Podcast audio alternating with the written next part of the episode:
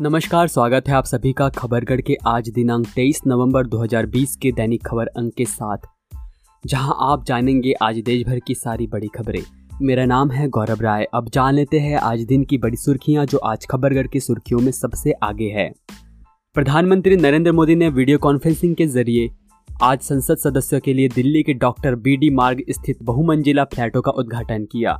लोकसभा अध्यक्ष ओम बिड़ला भी इस अवसर पर उपस्थित रहे। प्रधानमंत्री ने इस दौरान लोगों को संबोधित करते हुए कहा कि दशकों से चली आ रही समस्याएँ टालने से नहीं बल्कि उनका समाधान खोजने से समाप्त होती है। देश की पुलिस फोर्स और मिलिट्री के लिए डिफेंस फैब्रिक अब तक चीन, ताइवान और कोरिया से मंगाया जाता था। लेकिन आज़ादी के बाद पहली बार अब यह कपड़ा सूरत में तैयार होगा। सूरत की टेक्सटाइल मिल को सेना से 10 लाख मीटर डिफेंस फैब्रिक तैयार करने का पहला ऑर्डर मिला है। Defence research and development organisation DRDO की गाइडलाइन पर यह कपड़ा तैयार हो रहा है। रविवार को कोरोना वैक्सीन को लेकर अमेरिका से बड़ी खुशखबरी सामने आई है। व्हाइट हाउस की ओर से बताया गया है कि अमेरिका में 11 या 12 दिसंबर से कोविड 19 टीकाकरण कार्यक्रम शुरू हो सकता है। शुक्रवार को अमेरिका की दवा कंपनी फाइजर और जर्मनी की उसकी साझेदार बायोएनटेक से अपने कोविड 19 टीके के आपात इस्तेमाल की अनुमति लेने के लिए अमेरिका के खाद्य और औषधि प्रशासन ने आवेदन किया था और एफडीए के टीके से संबंधित परामर्श समिति की 10 दिसंबर को बैठक होनी है।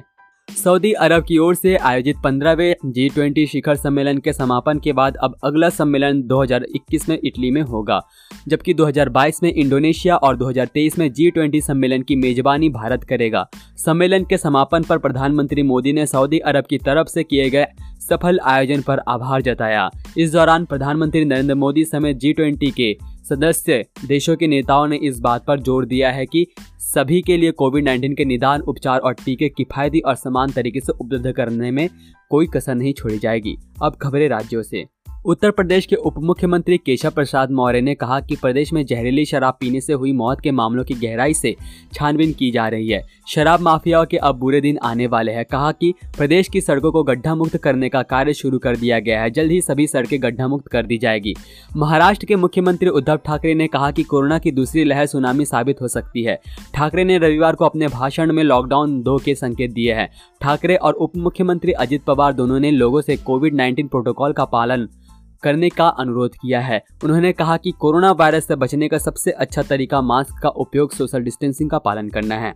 बिहार का पहला four lane greenfield expressway करीब सात हज़ार दो सौ करोड़ रुपए की लागत से बनेगा। इसके बनने से राज्य के किसी भी हिस्से से पटना चार घंटे में पहुँचा जा सकेगा। 2205 किलोमीटर की लंबाई में इस एक्सप्रेस वे को बनाने के लिए औरंगाबाद से पटना के बीच भूमि अधिग्रहण की प्रक्रिया चल रही है। इसका निर्माण मार्च 2021 तक शुरू होने और करीब 30 महीने में काम पूरा होने की संभावना है।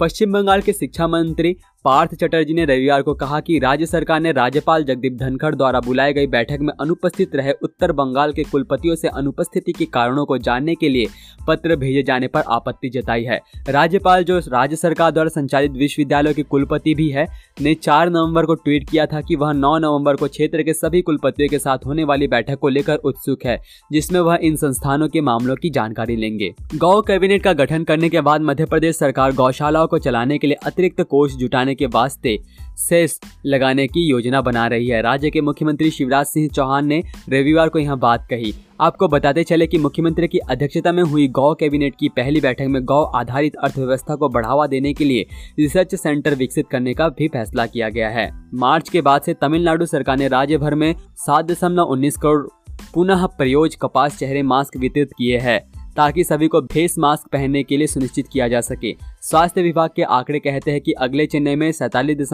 लाख मास्क वितरित किए गए हैं। न केवल मुक्त मुखौटा, बल्कि समाज के विभिन्न स्तरों पर पहने जाने वाले मुखौटों पर जागरूकता फैलाने के लिए राज्य सरकार विभिन्न उपाय कर रही है। कोरोना वायरस संक्रमण के खिलाफ अशोक गहलोत सरकार ने जंग तेज कर दी है। अब बिना सूचना दिए विवाह करने पर आयोजनकर्ता पर पाँच हज़ार रुपए का जुर्माना लगाया जाएगा। साथ ही विवाह समारोह में सौ से अधिक व्यक्तियों के शामिल होने पर सरकार ने जुर्माना राशि दस हज़ार से बढ़ाकर पच्चीस हज़ार रूपए कर दी है। सरकार अब विवाह समारोह की वीडियोग्राफी भी करवाएगी। इस संबंध में राज्य के गृह विभाग के ग्रुप पाँच में रविवार को अधिसूचना जारी कर दी गई है। सीबीआई ने करोड़ों रुपए के आई मॉनिटरी एडवाइजरी, पोंजी घोटाला मामले में रविवार को यहाँ कर्नाटक के पूर्व मंत्री आर रोशन बेग को गिरफ़्तार कर लिया। एजेंसी के सूत्रों ने यहाँ जानकारी दी। उन्होंने कहा कि बेग को रविवार सुबह सीबीआई कार्यालय में पेश होने के लिए कहा गया था और ठोस सबूतों के आधार पर उन्हें गिरफ़्तार कर लिया गया। गुजरात के मुख्यमंत्री विजय रूपाणी ने सोमवार से गुजरात के चार शहरों में सख्त नाइट कर्फ्यू की घोषणा की है। मुख्यमंत्री ने कहा कि अहमदाबाद, सूरत, बड़ोदरा और राजकोट में सोमवार रात से नाइट कर्फ्यू रहेगा। इन शहरों में नाइट कर्फ्यू का सख्ती से पालन कराया जाएगा। इससे पहले गुजरात सरकार ने अहमदाबाद में शुक्रवार रात से सोमवार सुबह तक कंप्लीट कर्फ्यू लगाने का फैसला किया था। इसके तहत 20 नवंबर की रात 9 बजे से 23 नवंबर सुबह 6 बजे तक अहमदाबाद में पूरी तरह कर्फ्यू है। वहीं केवल दूध और दवाइयाँ बेचने वाली दुकानों को खुले रहने की अनुमति दी गई है। ओडिशा के राज्यपाल गणेशी लाल की पत्नी सुशीला देवी का यहाँ एक निजी अस्पताल में निधन हो गया। वह कुछ समय से बीमार थी। उन्होंने बताया कि राज्य की प्रथम महिला पचहत्तर वर्ष की थी और रविवार को उन्होंने अंतिम सांस ली।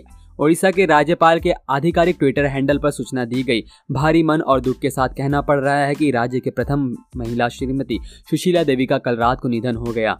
तेलंगाना के मुख्यमंत्री कलवकुंतल चंद्रशेखर राव ने रविवार को कहा कि उनकी सरकार राज्य में कोरोना वायरस की दूसरी लहर से लड़ने के लिए सभी उपाय करेगी। उन्होंने अधिकारियों को निर्देश दिया कि वे अन्य राज्यों में कोरोना वायरस संक्रमण के मामलों की संख्या में वृद्धि के मद्देनजर सभी ज़रूरी निवारक उपाय करें। राजधानी रांची समेत पूरे झारखंड में ठंड बढ़ गया है। दो वर्ष में रविवार की रात सबसे सर्द रहा। मौसम विभाग के मुताबिक रांची में रविवार का तापमान 6 डिग्री सेल्सियस गिर गया। शनिवार को जहाँ शहर का न्यूनतम ताप सत्तर दशमलव छह डिग्री सेल्सियस दर्ज किया गया था, वहीं रविवार को यहाँ घटकर ग्यारह दशमलव सात डिग्री पर पहुँच गया। पंजाब में रेल सेवा बाधित होने के कारण इन दिनों यूरिया की किल्लत चल रही है, जिसके चलते सीमावर्ती ज़िले सिरसा में यूरिया कालाबाजारी बढ़ गई, जिसको रोकने के लिए जिला प्रशासन पूरी तरह अलर्ट हो गया है। पुलिस और कृषि विभाग ने पंजाब जाने वाले रास्तों पर पहरा बैठा दिया है। छत्तीसगढ़ के कांकेर ज़िले में सुरक्षा बलों के जवानों और नक्सलियों के बीच मुठभेड़ हुई है। मुठभेड़ में सुरक्षा बल के जवानों को बड़ी सफलता मिलने के दावा किया गया है। एसएसबी की यूनिट के साथ नक्सलियों की राव घाट के पास मुठभेड़ हुई। इस मुठभेड़ में तीन नक्सलियों को मार गिराया गया, जिसमें एक महिला नक्सली भी शामिल है। मेरी जानकारी के मुताबिक आज सुबह ही नक्सलियों के साथ मुठभेड़ हुई है। दिल्ली में बढ़ते कोरोना मामले में आशंकित उत्तराखंड के सीएम त्रिवेंद्र सिंह रावत ने उसकी तुलना चीन से कर डाली। दिल्ली से उत्तराखंड की नजदीकी के चलते रावत ने आशंका जताई कि दिल्ली से उत्तराखंड में कोरोना न फैल जाए। सीएम रावत ने निर्देश दिया है कि दिल्ली से उत्तराखंड आने वाले लोगों पर नज़र रखी जाए। दिल्ली पुलिस ने करोड़ों रुपए की जबरन वसूल के आरोप में ने ही विभाग के सब इंस्पेक्टर राजवीर सिंह को गिरफ़्तार किया है। इसकी गिरफ्तारी डीसीपी साउथ की टीम ने की है। दिल्ली पुलिस के आरोपी असिस्टेंट सब इंस्पेक्टर पर एक बिल्डर से दो करोड़ रुपए देने की मांग की थी। पैसा न देने पर बिल्डर को पुलिस केस में फंसाने की धमकी दी थी। दिल्ली के हौज खास थाने की पुलिस ने उन्हें गिरफ़्तार किया। जम्मू कश्मीर के सांबा ज़िले में अंतरराष्ट्रीय सीमा पर रविवार को बीएसएफ ने 150 मीटर लंबी भूमिगत सुरंग का पता लगाया है। ऐसा संदेह है कि इसका इस्तेमाल आतंकवादी घुसपैठ के लिए करते थे। पुलिस महानिदेशक डीजीपी दिलबाग सिंह ने यह जानकारी दी। खबरगढ़ की तरफ़ से विशेष सूचना। अधिकतर राज्यों में लॉकडाउन लगभग खुल चुका है, पर कोरोना अभी भी हमारे आसपास ही है। इससे बचने के लिए सरकारी दिशा निर्देशों का पालन करें। अगर आपको सर्दी, जुकाम, गले में दर्द की परेशानी हो तो नेशनल हेल्पलाइन नंबर नौ एक एक एक दो तीन नौ सात आठ शून्य चार छः या टोल फ्री नंबर एक शून्य सात पाँच पर डॉक्टर से निशुल्क परामर्श ले। अपनी आँख, नाक और मुँह को छूने से पहले अपने हाथों को धो ले। सावधान रहे, सुरक्षित रहे। बदल कर अपना व्यवहार करे कोरोना परवार। आप सभी के लिए ये सारी जानकारी मैंने और खबरगढ़ की टीम ने जुटाई है। अभी के लिए इतना ही। देश दुनिया की बड़ी खबरों के लिए हमारे साथ बने रहे। जय हिंद, जय भारत।